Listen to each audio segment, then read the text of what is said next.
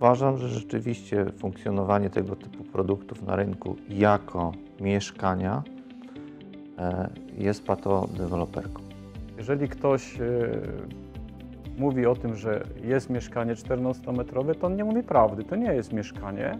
No, widzieliśmy niejednokrotnie zdjęcia czy nawet relacje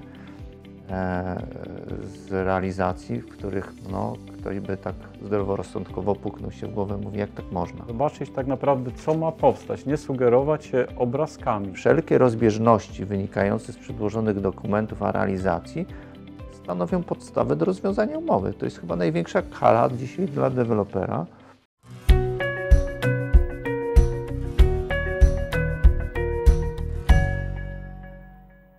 Dzień dobry. Dziś porozmawiamy o zapowiadanej przez rząd ostatecznej rozprawie z patodeweloperką. Naszymi gośćmi są dziś wiceprezesi CDI, jednej z największych spółek dewe- deweloperskich z Bydgoszczy, Andrzej Witkowski, Dzień dobry. Jacek Kazubowski. dobry. Zacznijmy od wypowiedzi ministra Waldemara Budy, ministra rozwoju, który w rozmowie z Interią zapowiedział rozwiązania, które ukrócą patodeweloperkę. Teraz przejdziemy do szczegółów, ale pan minister powiedział tak: Nie wierzę, że uczciwi, solidni deweloperzy będą mieli coś przeciwko. Raczej chodzi o tych, którzy eskalowali dochód kosztem dziwactw. Trzymacie kciuki za ministra, który zrobi porządek? No, chciałbym, żeby wyszło. Zacznijmy od e, pierwszej kwestii. Mieszkania 14-metrowe, które są obiektami usługowymi z odliczeniem VAT-u, a następnie okazują się mieszkaniami na wynajem krótkoterminowy. Rząd mówi, że zrobi z tym porządek. Oceniacie, że to jest problem i czy mm, uda się coś z tym zrobić? Uważam, że rzeczywiście funkcjonowanie tego typu produktów na rynku jako mieszkania e, jest patodeweloperką. I należałoby z tym zrobić porządek. Czy na rynku bydgoskim też e, są tacy deweloperzy, którzy sprzedają na przykład mieszkanie 40-metrowe z dwiema łazienkami i dają reklamę gotowiec inwestycyjny? Pytanie, my, pyta... my takiej oferty nie mamy i mieć nie będziemy, bo nie zmierzamy w tym kierunku. E, Z informacji takich e, ogólnych, oczywiście nie będę tu wymieniał żadnych nazw, wiemy, że tego typu działania wśród e, deweloperów, może nie tych największych nawet, e, ale zdarzają się. Tak? Szczególnie, szczególnie jakichś e, mniejszych, którzy budują właśnie w mniejszym zakresie, tego typu działania się zdarzają. Tak? Tak, takie podziały. Natomiast jakby wracając do tego początku, czy kibicuję, czy kibicuję ministrowi, kibicuję wszystkim mądrym rozwiązaniom. Jeżeli będą mądre i będą egzekwowalne. Jeżeli ktoś e, mówi o tym, że jest mieszkanie 14-metrowe, to on nie mówi prawdy. To nie jest mieszkanie. To jest rzeczywiście jakieś pomieszczenie z jakąś funkcją, być może mieszkalną, być może na najem krótkoterminowy i trzeba by o tym jasno powiedzieć, że to tak, że to jest to. To nie jest coś innego. Nie ma e, potrzeby, nie ma potrzeby. Nie powinno się udawać, że to jest mieszkanie, które spełnia wszystkie funkcje, które mieszkanie e, powinno spełniać, tak? Gdzie jest strefa odpoczynku, gdzie jest, e, gdzie jest strefa przygotowania posiłku, gdzie jest e, strefa być może jakaś, e, e, no tak jak powiedziałam, no wypoczynkowa.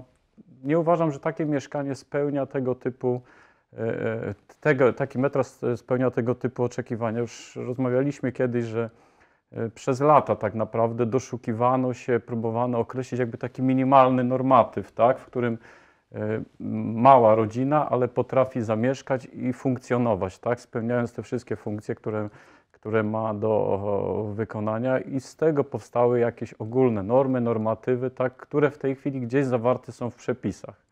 Tak, są podręczniki projektowania architektonicznego, gdzie określa się właśnie te metraże, oświetla, określa się stopień e, naświetlenia. Tak? No, my żyjemy tym na co dzień, tak?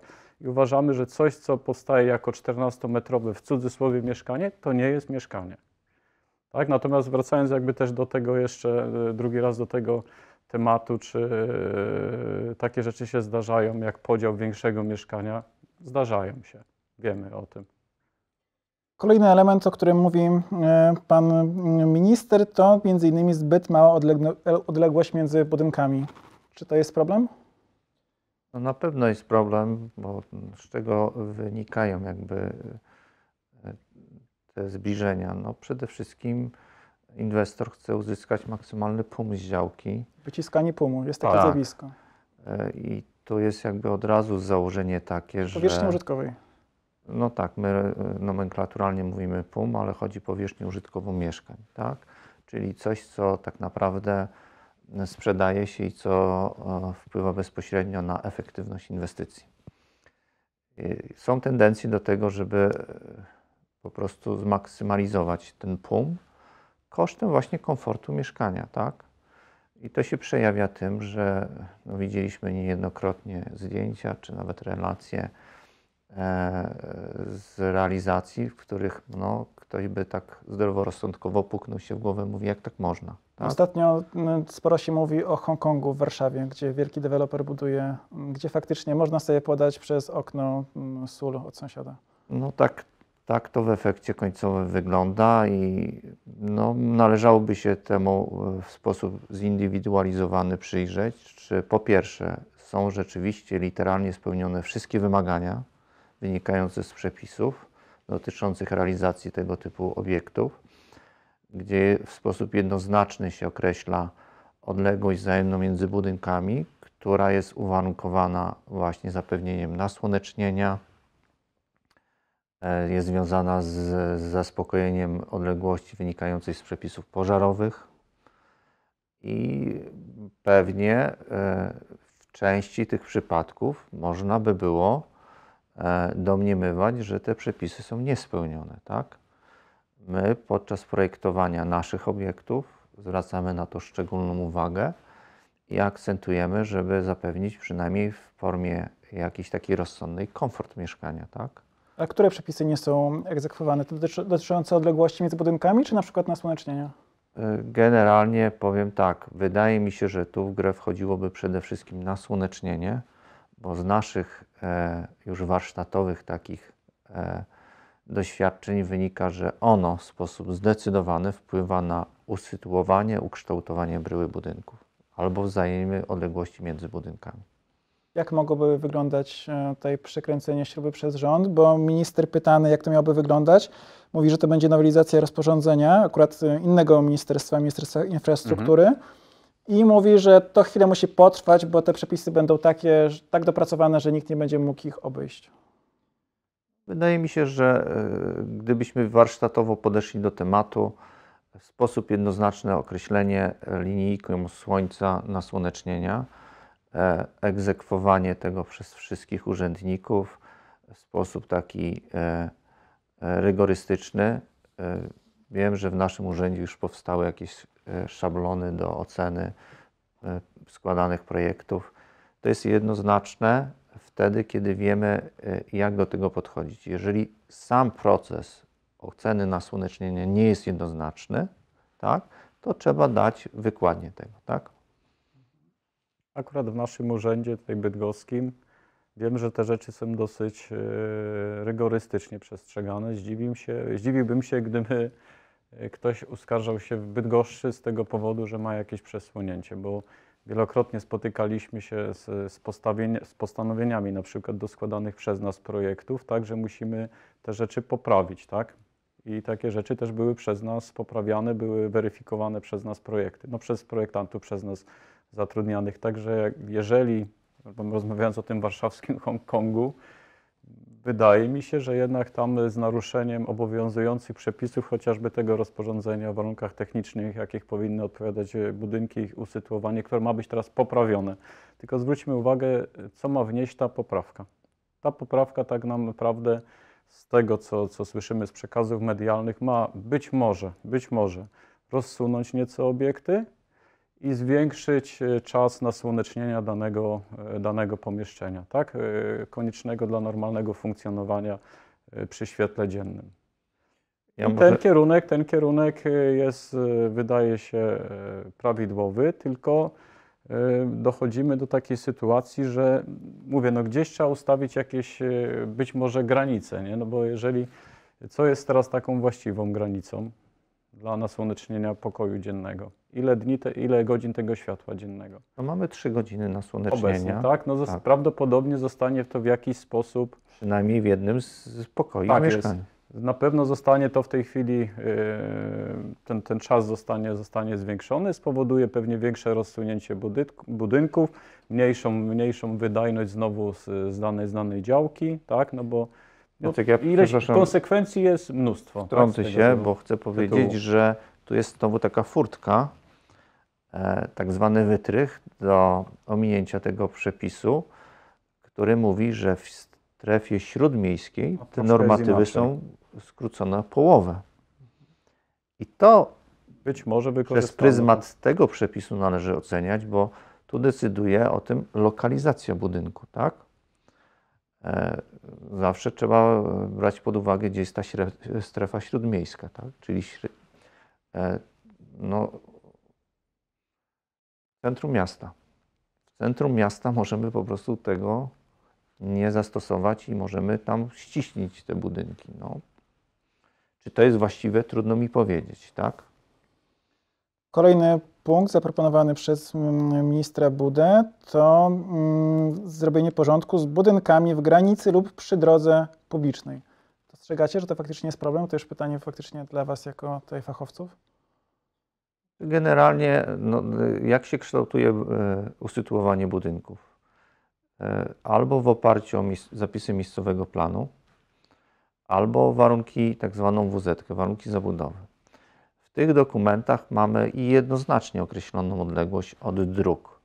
To jest taka powiedzmy nieprzekraczalna liczba, ten, linia zabudowy, tak?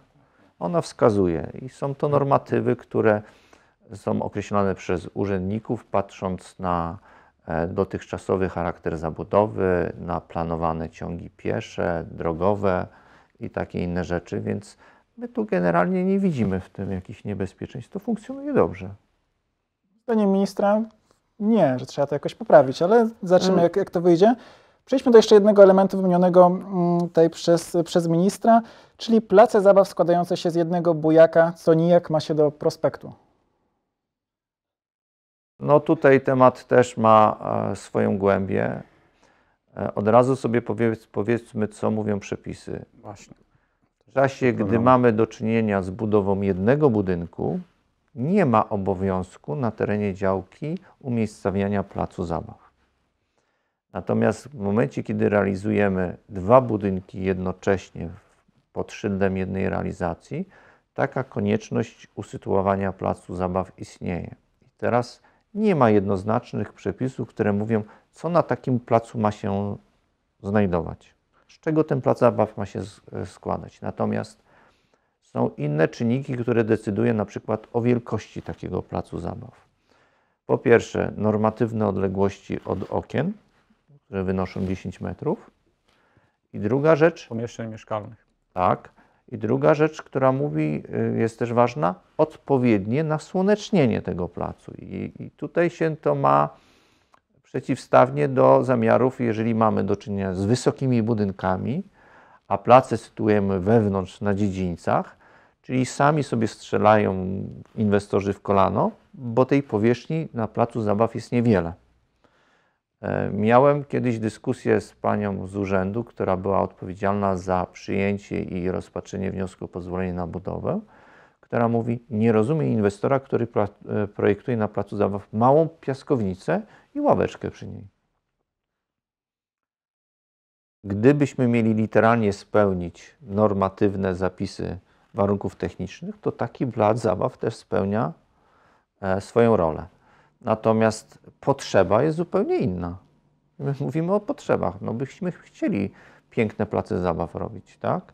Tylko my mamy spośród naszych klientów klientów, którzy mówią, a gdzie jest plac zabaw? Bo on generuje hałas, tak? My bardzo często e, tworzymy zamiast placów zabaw przy realizacjach jednobudynkowych tereny rekreacyjne. Staramy się usytuować na naszych e, e, tak zwanych placach zabaw lub terenach rekreacyjnych maksymalną ilość urządzeń. Natomiast musimy sobie zdawać też sprawę, że normatywy dotyczące usytuowania urządzeń na placach zabaw są dość rygorystyczne i nie można na, na małym terenie e, zaprojektować dużo urządzeń. Po prostu każda każda z, każde z tych urządzeń wymaga swojej strefy bezpieczeństwa I to powoduje, że tych urządzeń jest bardzo mało. Kiedyś się tym nie przyjmowano. E, Mieliśmy do czynienia z takimi trochę z wolną Amerykanką. A to stawimy huśtawkę, a to stawimy zjeżdżalnię, a to stawimy bujak, a tam jeszcze coś postawimy w ten plac zabaw. A jak mamy do czynienia dzisiaj z e, takim sprofesjonalizowaniem tego typu usługi i zazwyczaj korzystając e, z realizacji placu zabaw opieramy się na kontaktach z profesjonalistami, którzy po prostu wiedzą, co mogą, a czego nie mogą, dostarczają nam atestowane urządzenia i oni sami wskazują nam, czy to jest e, możliwe do realizacji, czy nie. Zresztą na desce projektowej już się nierzadko takie rzeczy robi. Nie wiem, Jacek byś chciał coś dodać w tym temacie? Dużo powiedziałeś. Chciałbym jeszcze nawiązać do tych placów zabaw, bo to jest em, jeszcze jeden grzech deweloperów, e, wymieniany wśród pięciu największych grzechów. Nie ci deweloperzy są, prawda?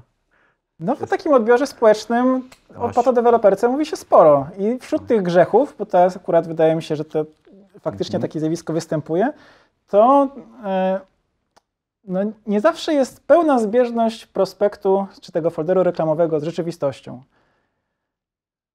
To prawda. Czy można coś z tym zrobić? E, Jeżeli chodzi o likwidację tej rozbieżności, Tak. Systemowo. Czy to już jesteśmy skazani, już że tak jest. musi być? to już jest y, usystematyzowane, ponieważ e, nowelizacja e, ustawy o ochronie praw nabywcy lokalu mieszkalnego i domku jednorodzinnego, budynku, przepraszam, jednorodzinnego, dość rygorystycznie e, podchodzi do kompletacji dokumentów niezbędnych przy podpisywaniu nawet umowy rezerwacyjnej. I wszelkie rozbieżności wynikające z przedłożonych dokumentów a realizacji stanowią podstawę do rozwiązania umowy. To jest chyba największa kara dzisiaj dla dewelopera, bo dajemy po prostu argumenty klientowi, który na finalnie powie, no niestety produkt, który obiecaliście nie jest mm, e, zrealizowany, więc ja mam podstawę do rozwiązania umowy. Tak, ale problem chyba też polega na tym, że deweloper publikuje tak zwaną wiskę, pisze, albo nawet nic nie pisze, ale jeśli to jest folder reklamowy, tam pisze małymi literami, że to nie jest e, oferta w rozumieniu prawa, a później się okazuje, że okna, elewacja i tak dalej wyglądają inaczej. Wydaje mi się, że tak. Jeżeli mówimy o niezamierzonych tego typu efektach, to one wynikają z tego, że e, trzeba dać jakąś swobodę realizacyjną projektu, tak? E, przecież e, ustawodawca wprowadził e, takie sformułowanie jak istotne i nieistotne zmiany do projektu budowlanego. Nieraz zmiany po prostu wynikają z konieczności technicznych i trudno dwa czy trzy lata przed oddaniem budynku do użytkowania w 100% zaprezentować na wizualizacji budynek. Tak?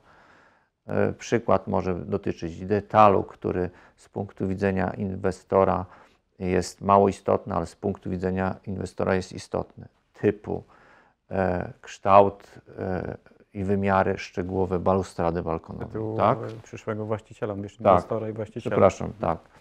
E, Te detale nieraz są dopiero rozstrzygane na mm, etapie produkcji warsztatowej, i, e, a na wizualizacji to jest jedna, dwie kreski, nieraz wycienione, a w istocie sprawy jest to na przykład jakiś tam powiedzmy kształtownik stalowy 40 na 40 mm, który jest znaczący w w odbiorze wizualnym, tak?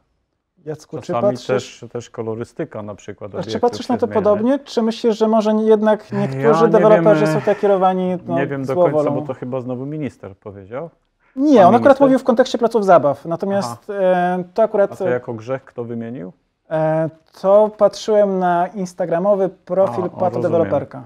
No się pytanie jest takie, czy ktoś rzeczywiście jakby bierze pod uwagę to, co, co deweloperzy y, pokazują, czy że tak powiem prezentują w prospekcie informacyjnym, czy aby ktoś nie myli tego, co czasami pokazują w swoich, y, w swoich działaniach marketingowych. Mhm.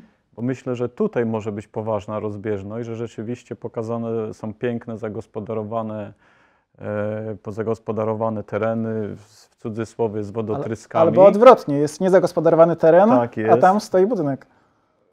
A też tak, też tak, też tak może się zdarzyć, że jakaś, jakiś budynek jeszcze jest i jest to jakaś wizja być może przyszłości. Czasami materiały marketingowe mogą być y, porównywane, porównywane z tym, co jest rzeczywiście w prospekcie informacyjnym, który jest już wymogiem y, urzędowym i tu odstępstwa od tego naprawdę mogą tylko występować w zakresie nieistotnym. Więc myślę, że być może tu jest jakby pokazane, że to jest grzech, ale może ktoś mylić, mylić rzeczywiście te materiały marketingowe z materiałami technicznymi, y, którym materiałem technicznym dla mnie jest ten prospekt informacyjny. Wydaje mi się, że tu może dopowiadając troszeczkę, e, my też zauważamy, że na etapie wyboru mieszkania, budynku, klienci nieraz nie wykazują należytej ciekawości i zainteresowania e, efektem końcowym.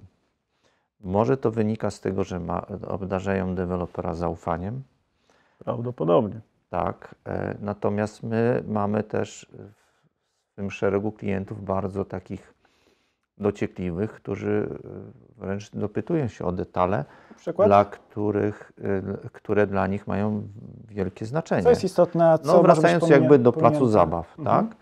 E, Mamy klientów, oceniam ich, nie wiem, nie, nie sięgałem do ich badań lekarskich, ale oceniam po, poprzez zadane pytania, że mają nadwrażliwość słuchową i wiedzą, czego chcą. Na przykład przychodzi klient i mówi, chcę mieć spokojne mieszkanie. My to y, możemy rozumieć albo w sensie ogólnym, albo szczegółowym.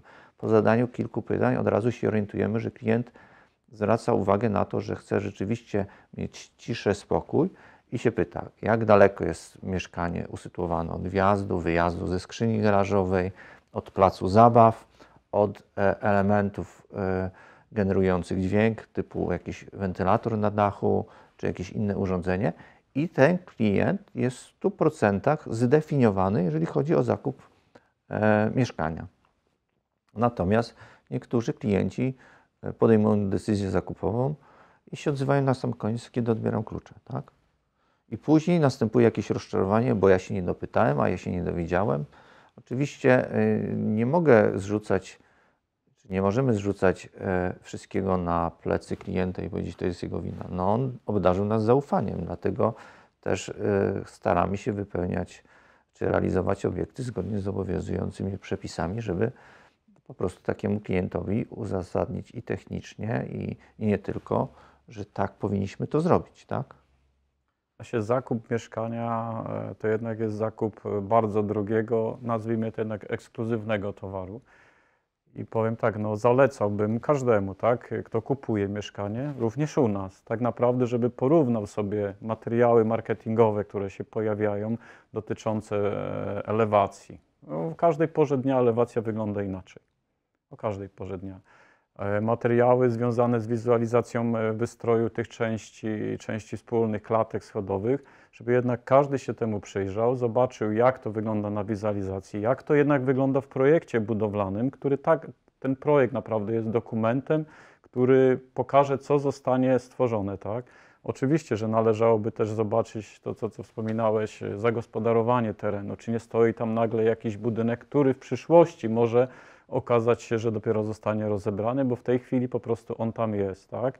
No, czy tego typu, tego typu e, rzeczy, czy na przykład w projekcie rzeczywiście jest e, pokazane usytuowanie, czy są pokazane e, te, te place zabaw, tak, z, o, z jakimś wyposażeniem, to często można sprawdzić i należałoby sprawdzić w momencie rozmowy w biurze sprzedaży, porozmawiać, porozmawiać z specjalistą, który tym się zajmuje, zobaczyć tak naprawdę, co ma powstać, nie sugerować się obrazkami. Po prostu. To bym zalecał. W każdym przypadku. Podsumowując, Kupując samochód, co robimy? Prosimy o kluczyki i wybieramy się na Tak? jazdę testową. jadę ze szwagrem. Jadę ze, jadę ze szwagrem, tak? Być może potrzebny jest w doborze mieszkania, w wyborze pójście z kimś, kto będzie wiedział, jakie pytania zadać i na jakie dokumenty, na, jakie, e, na jaką dokumentację zwrócić uwagę. Ja może dodam jeszcze jedną rzecz. E, Tak jak Jacek opowiadał, e, mieliśmy do czynienia w swojej karierze zawo- zawodowej z różnymi jakby fazami zakupowa- e, ku- zakup- kupowania mieszkań w stosunku do realizacji. Bardzo często, jeżeli to była topowa realizacja, to klienci czynili rezerwację lub wręcz podpisywali umowę zakupu e, w momencie, kiedy wyłożony był projekt i dostępne były materiały e, marketingowe i sprzedażowe dziura w ziemi. przysłowiowa dziura w ziemi. Natomiast obserwując y, sytuację na rynku, widzimy, że coraz częściej mamy do czynienia z podejmowaniem decyzji zakupowych w momencie, kiedy mieszkanie jest zrealizowane. I te rzeczy, o których Jacek mówił, one są namacalne. Większość odpowiedzi na pytania klient sobie wykona samemu, ponieważ widzi to, co jest, widzi usytuowanie mieszkania, widzi stan techniczny, dopyta się o rzeczy, które są niewidoczne, typu z czego konstrukcyjnie jest obiekt zbudowany, jak jest posadowiony, jeżeli ma takie pytania. Mm, wydaje mi się, że to jest sytuacja dość komfortowa dzisiaj dla klienta. Jak będąc klientem, starałbym się wybrać coś, co już jest stoi, ponieważ bardzo dużo elementów ryzyka już mam poza sobą przy podejmowaniu decyzji zakupowej. Ostatnie pytanie, być może najtrudniejsze, bo mm, chcę Was zapytać, jak przewidujecie, czy na przykład za rok e, okaże się, że funkcjonuje takie rozporządzenie e, Ministerstwa Infrastruktury, które faktycznie spowodowało, że budynki nie stoją aż tak blisko, że mieszkania są lepiej doświetlone, a przede wszystkim całkowicie wyeliminowano e, wynajem, czy też tak naprawdę budowę tych tak zwanych gotowców inwestycyjnych czyli mieszkań, które mają mniej niż 25 metrów. Jeżeli chodzi o rozporządzenie, to może być, że może się okazać, że ono już jest. O, w ten sposób. Natomiast czy wyeliminuje tego typu działania, nie jestem pewien. Myślę, że tak powiem, e, że gdyby w tej chwili były egzekwowane te przepisy, które obecnie funkcjonują, gdyby e, urzędy też miały może więcej czasu, tak, były w jakiś sposób e, uzbrojone dodatkowo, tak, w możliwość e, weryfikacji, sprawdzania, te rzeczy prawdopodobnie by nie przechodziły, po prostu. Natomiast zawsze mnie zastanawia w tym wszystkim e, jedna rzecz, bo rozmawiamy o tej pata deweloperce, że chcemy uchronić, tak, ale summa summarum ktoś to jednak e, decyduje się na taki zakup. Czy to od dewelopera, czy z rynku wtórnego decyduje się na e, zakup czegoś, co tak naprawdę nie będzie spełniać jego e, oczekiwań. I tu jest pytanie, być może tu by jakby należało nacisk wprowadzić na to, żeby, że tak powiem, no, próbować tym ludziom coś, bardziej w jakiś sposób ich uzmysłowić, im tak bardziej wyedukować, tak, żeby nie szli w tego typu rozwiązania. I myślę, że to jest jakby najlepszy sposób, ten rynek w ten sposób wyeliminowałby tego typu działania, tego typu deweloperów. Tak? Chyba, że ktoś jakby zakłada, że idąc na to przysłowiowe mieszkanie 14 metrów, wie, że on idzie tylko tak naprawdę tam na y, przespać się i iść do pracy. No to on wtedy rzeczywiście nie będzie zwracał na to być może uwagi. Andrzeju? Chyba nic więcej nie dodam. Klient, który wynajął na przykład mieszkanie 14-metrowe, no myślę, że tutaj determinuje go budżet, jakim dysponuje. A my możemy By- oczywiście dyskutować, czy należy to uregulować, czy e, też Być nie. może tak, ma taką potrzebę, nie mówię, że nie. Natomiast no, czy to, myślę, że to nie powinno to mieć miejsca na. E, inaczej, to na pewno nie jest jego docelowe, docelowe mieszkanie. Jeżeli taka, taka potrzeba rynku jest, to być może należałoby ją zaspokoić w jakiś inny sposób. Bardzo ciekawa teza. Nie, w inny sposób, tak? Przez, y, nie wiem, tańsze mieszkania. Wydaje mi sposób. się, że nasz rynek mieszkaniowy powinien się rozwinąć też w tym kierunku, że to, co Jacek powiedział, że klient powinien mieć alternatywę. Dzisiaj tak naprawdę taką najbardziej popularną formą posiadania mieszkania jest jego zakup. Być może trzeba stworzyć taką alternatywę widoczną. Oczywiście ci, których nie stać na zakup, wynajmują, tak? I gdybyśmy z tych wynajmujących wzięli pod uwagę, że y, ludzie chcą w możliwie maksymalny sposób zaoszczędzić, no to koszt, kosztem swojego komfortu, o tym mówimy. I oni wynajmują te, tego typu, no nie powiem mieszkania, ale lokale, tak? To już temat na kolejną Tak. rozmowę. Prawdopodobnie nagramy ją już wkrótce. Dziękujemy za dziś i Dziękujemy. zapraszamy Dziękujemy. do oglądania filmów na kanale Grupy Kapitałowej Immobile. Do zobaczenia.